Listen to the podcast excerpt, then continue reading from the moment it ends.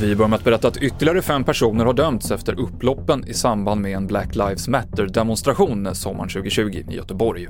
En 31-årig man som skallade en polis och slog en annan får åtta månaders fängelse för bland annat misshandel. Smittspridningen av coronaviruset ökar i Sverige, men det är fortfarande på en relativt låg nivå jämfört med många andra europeiska länder. Det finns 16 kända svenska omikronfall och i ett av fallen finns det inte någon känd koppling till resor i södra Afrika och det tyder på att det finns en viss samhällsspridning av den här varianten.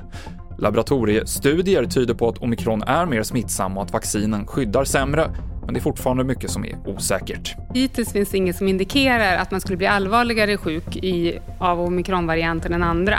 Men det här är också någonting som behöver följas under lite längre tid och också när smittspridningen sker i andra länder och i, andra, i, i kanske bland äldre i befolkningen också för att verkligen förstå eh, utvecklingen. Det sa Sara Byfors på Folkhälsomyndigheten, mer från dagens presskonferens på tv4.se.